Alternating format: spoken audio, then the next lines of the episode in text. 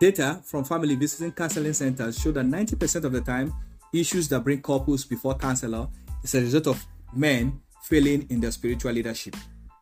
God's original design is that you get the men, then the family will follow. So it is time for us to help men to discover the secret of their soul again.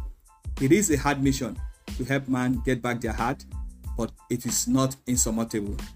And for us to be able to do this, we'll be bringing you the Acts 1920 podcast powered by the King's Men Fellowship.